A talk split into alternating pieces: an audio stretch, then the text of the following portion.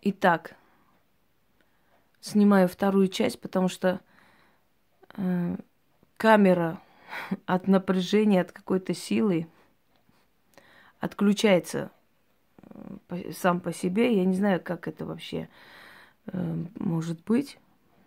Но значит, бывает. Кто посмотрит первую часть, поймет и вторую часть. Итак, дети дьявола. Это дети от женщин, которых он избрал. Как правило, это женщины красивые, женщины с аристократичными чертами лица, они так, такие ему нравятся. Женщины недоступные, которыми все любовались. Они обязательно становятся его женами, даже этого не подозревая и не зная – Ярче всего показывают его натуру в фильме «Адвокат дьявола». И у меня такое ощущение иногда, что эти фильмы о нем словно, знаете, идет от него эта информация. Все искусства говорят о нем. Все произведения идут от него. Он дает знания. Он не сама доброта, и он не собирается каждого принимать. И ему не нужна душа того, кто ползком ползает, на коленях умоляет взять душу вместо денег, славы. Он не берет их души, они ему абсолютно не нужны. Ему не нужны рабские души. Он охотится за сильными душами, за теми, кто не покоряется.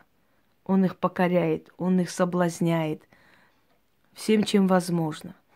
Самое главное, он честен и не врет. Однако, кто его дети? Дети этой сущности. Их много. Они не так уж, скажем так, не так уж их много, не миллиарды они, но много сотен тысяч они составляют. Это люди, которые поднимаются, поднимаются кто-то по головам, кто-то через свой талант. Но это люди, которые достигают высот, и они неуязвимы. Их пытаются скинуть, им пытаются делать все, что угодно, но они неуязвимы. Иногда эти дети, оставаясь одни, просят его покровительства. Иногда они говорят ему, Докажи им, докажи им свою силу, покажи, что ты можешь с ними сделать. Уничтожь их судьбу. И чтобы они впредь поняли и знали, перед кем и как себя вести. И он доказывает. Вы никогда не узнаете у этих людей то, что они обращаются к нему и что получают помощь. И все их таланты – все их умения, все, что им дается, это идет от него. И он покровительствует. И в отличие от того, перед кем ползком ползают, ему рабы не нужны. Он их называет детьми.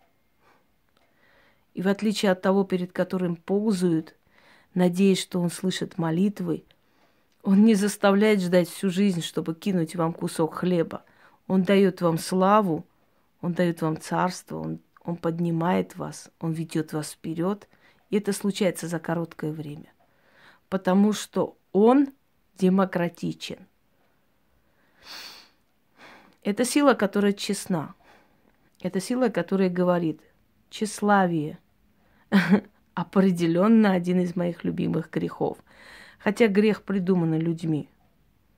Грех, что означает э, не попасть в цель то есть совершить проступок, мимо пройти, мимо что-то сделать. То, что не принесет хорошего результата. Почему-то это определение сделали основой религии, и этим пугают. Вы говорите о милосердии, а придуманный ад жарит человека миллионы лет – это есть милосердие – Впрочем, я сейчас говорю об ином. Но э, все-таки я вам советую посмотреть первую лекцию «Кто есть сатана». Там более так э, подробно изложено. У детей дьявола есть метки. Инквизиция это знала, искала эту, эти метки. Это были э, родимые пятна, и причем они были различных форм, таких необычных, непонятных форм. Сейчас я советую не бежать всем и рассматривать свои родимые пятна, чтобы понять, они дети дьявола или нет. Дорогие мои, кто из них является его ребенком, со временем, в течение жизни узнают об этом. Даже самые-самые набожные верующие люди, которые всеми силами отрицают, всеми силами отрекаются и не хотят, приходят к выводу, что их отец совершенно другой.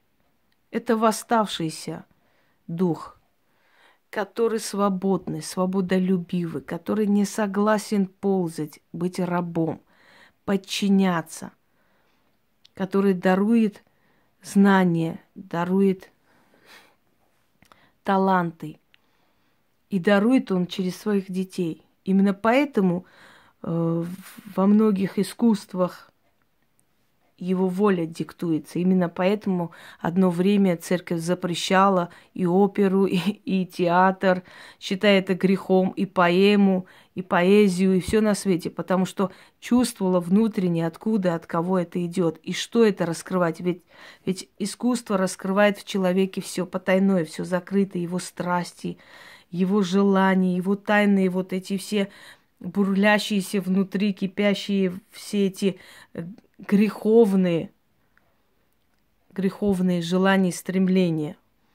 Выводит наружу чувство человека. Человек может разрыдаться, послушав какую-то песню, которая коснется его души, которая напомнит о его жизни, о его любви. Вот искусство. И этим владеют не все. Многие пытаются к нему идти на карачках. Забери мою душу, дай мне славу. Он заключает контракт с некоторыми, а потом губит их, забирает.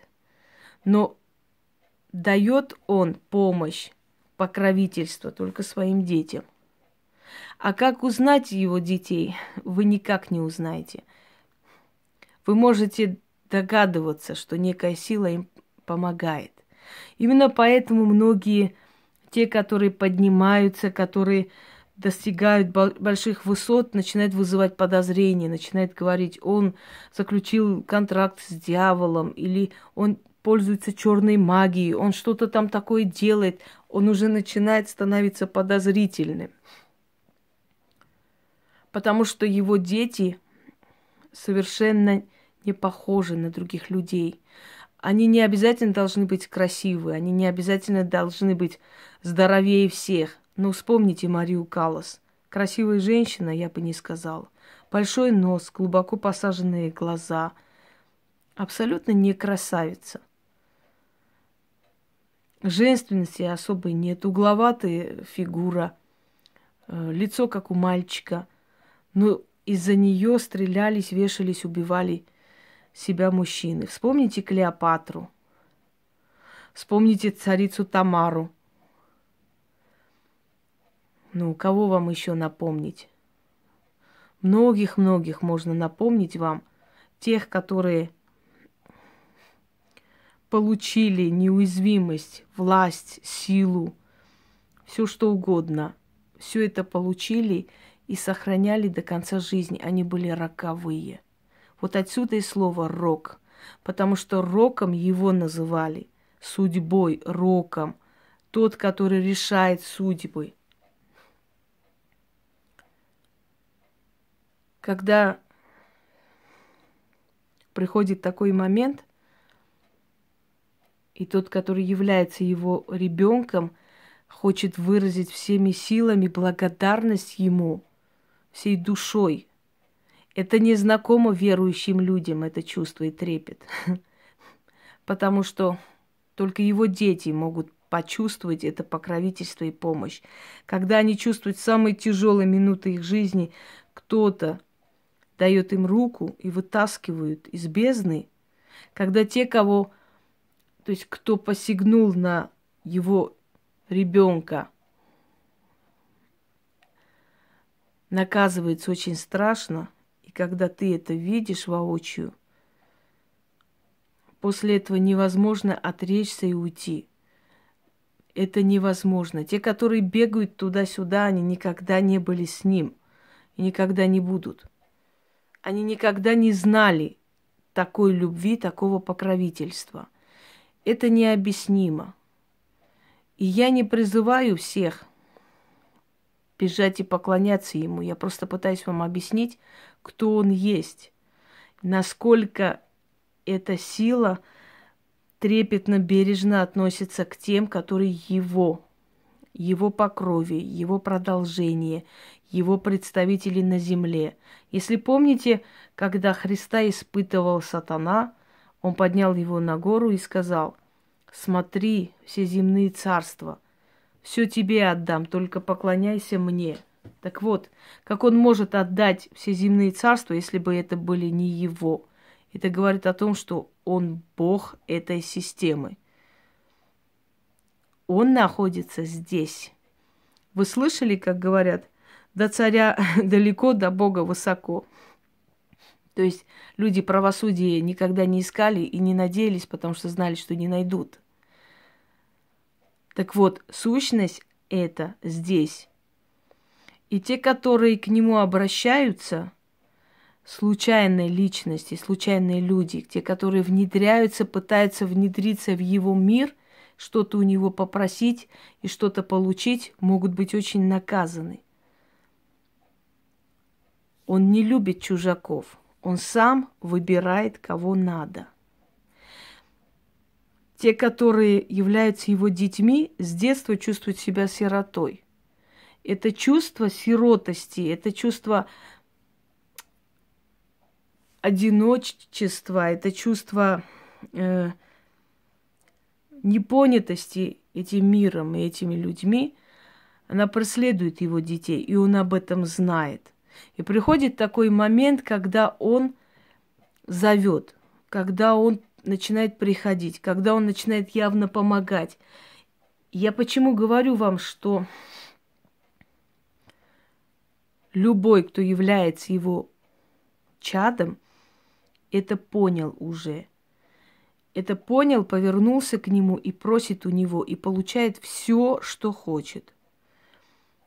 Все, что ему заблагорассудится. И, и этот человек неуязвим, этот человек фартовый, этот человек начинает подниматься к вершине. Когда это происходит? Когда его ребенок, его дитя понимает, чей он. Я вам еще раз говорю, самые верующие, набожные люди, которые искали, искали нечто, искали духовное спасение, они э, голодные искали информации, они хотели больше узнать. Им казалось, что они хотят найти Бога. Они хотят приблизиться к Богу. И со временем они понимают, что они не в том направлении идут. Вот как только эти люди осознали, поняли, когда они поняли, кто их истинный отец, когда они покорились этому, когда они начали к нему обращаться, когда они стали его уважать, просить и обращаться к нему – После этого их земные испытания, их боль и то, как их душу через мясорубку пропускают каждый раз, это приостанавливается, и они становятся хозяевами положения. Теперь диктуют они, а не им. Опять язычок пламени появился. Вот он.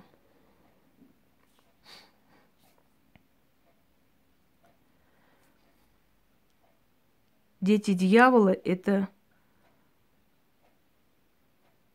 это те, которые, которым подвластен этот мир, которые сами руководят своей судьбой. Они могут быть очень талантливые, у них склонность к языкам, у них э, не, см- не обязательно, чтобы они все колдовали или что-то делали. Они могут быть прекрасные теноры, они могут быть режиссеры, они могут быть актеры. Есть в не- у некоторых режиссеров э, такие фильмы, которые просто непонятны простому уму, но в них такая глубина. Это, это нечто, это какая-то информация, которая извне приходит, и ты не понимаешь, как мог человек такое создать. Мне э, помнится, когда был монах, который вел археологические раскопки и находил, столько он находил э, исторических мест, он находил склепы и так далее, и не могли понять, в чем секрет его успешности. И один раз подслушали, когда он стал вызывать некую силу и начал, э, значит, тарелкой проводить по буквам, называя его отцом. И после этого он записывал э, все это, и следующий день он говорил, что он рассчитал, он понял, где что находится. Его изгнали из монастыря, через некоторое время он стал колдуном. От этого никуда не уйти. Он зачинает этих детей, как своих представителей. Он никогда их не оставляет, не, он не оставляет покровительства над ними. Он всегда с ними. И многие фильмы, которые вы смотрите, очень сильно напоминают его судьбу. Он через эти фильмы, через режиссеров, через книги передает свою судьбу, какова его жизнь. Вспомните фильм «Горец», тот, который вечно жил. Вечно жил, он любил женщин, они старели, а он оставался молодой. У него дети старели, умирали, а он был молод. Это было для него мучительно. Он как бы через этот фильм показывает, опять же, свою вечную жизнь и свои вечные страдания и тоску по любимым, которых он любит и теряет, потому что они земные, а он вечный. За историю человечества у него было много детей. Многие из них были императоры, судьи, царицы, великие поэты. И все они умерли своей смертью. У них было, был рассвет, у них было процветание. Один Амархаям чего стоит? Он испытал гонение, он много чего испытал, но в один момент, когда он э, отпустил свое творчество, когда он перестал себя мучить, он просто начал говорить и писать то, что ему приходило, его начали награждать, ему начали давать э, огромные деньги, огромные подарки, и шахи, и султаны. И он жил в достатке. Никто из них не живет в бедности.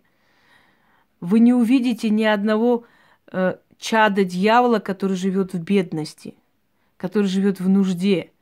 Вы не увидите ни одного загнанного, забитого чада дьявола, испуганного, бедного несчастного. Они всегда гордые, они всегда спокойно переносят очень страшные испытания в своей жизни.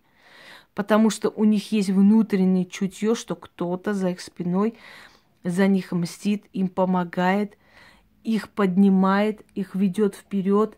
И это чувство необъяснимо. Это нужно чувствовать, это нужно знать, чтобы понять, как это объяснить. Не каждый сильный человек есть ребенок дьявола, но его дети, они все сильные, они все талантливые, они все полны различных знаний. Необъяснимое у них мышление. Это необъяснимые люди, это среди них встречаются гениальные люди просто. Непонятные люди, но они гениальны. Тот же Сергей Параджанов, например которые до сих пор не могут его загадку, его мышление понять. Те же самые великие завоеватели, которым фортуна улыбалась на каждом шагу. Тот же самый Тамерлан, будучи разбойником, стал владельцем огромной империи и прочее, прочее. И они с детства шли к этому, они с детства были угнетаемы, с детства были одиноки, с детства подвергались всяким Э, издевательствам, истерзанием, насилию, а потом какой-то момент они поднимались. Вспомните того же Чингисхана, Таймуджина. Он был из самого незначительного племени, из бедного племени. Но кем он стал потом? как он отомстил потом за своих предков. Итак, дети дьявола – это те, которые носители его гена. Те, которые рождаются в физиологическом теле, физическом проявлении, но являются его детьми. Поэтому они всегда в своей семье чувствуют себя чужими. Они всегда в своей семье чувствуют себя не своими. Как бы там ни было, это родные люди, родители, но они чувствуют, что они не такие, как все окружающие. Они не похожи на своих родителей. Может, э, физически похожи, но внутри они совершенно отдельные создания, они другие. И они всю жизнь знают, что есть некая сила, которая за их спиной. Со временем приходит осознание, кто он. До этого они как угодно его называют.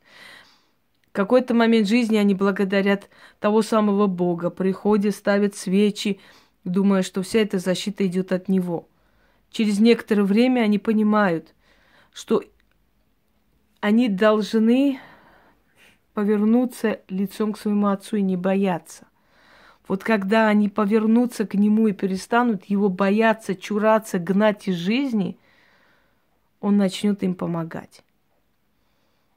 Но это касаемо именно тех, которые носители его генов. Это касается тех, которые были рождены с его помощью, были зачаты им – как это ни странно выглядит. Это не мистика, это реальность. Это настолько реальность, как, как реально то, что завтра взойдет солнце. И те, которые себя узнали, пусть замолчат, потому что темная сила не любит, когда слишком много о ней говорят. Ведь я тоже не говорю, кому обращаюсь, как я говорю, что я говорю, правда? Я вам много чего показываю, но запретное не показываю и не говорю. Вы не знаете тайную жизнь тех, которых называют дети дьявола. Но это люди, которым никто никогда ничего не сможет сделать. Потому что Бог этой системы и этого мира, их отец – А, а это, а это не пустой звук. Это далеко не пустой звук. Всем удачи.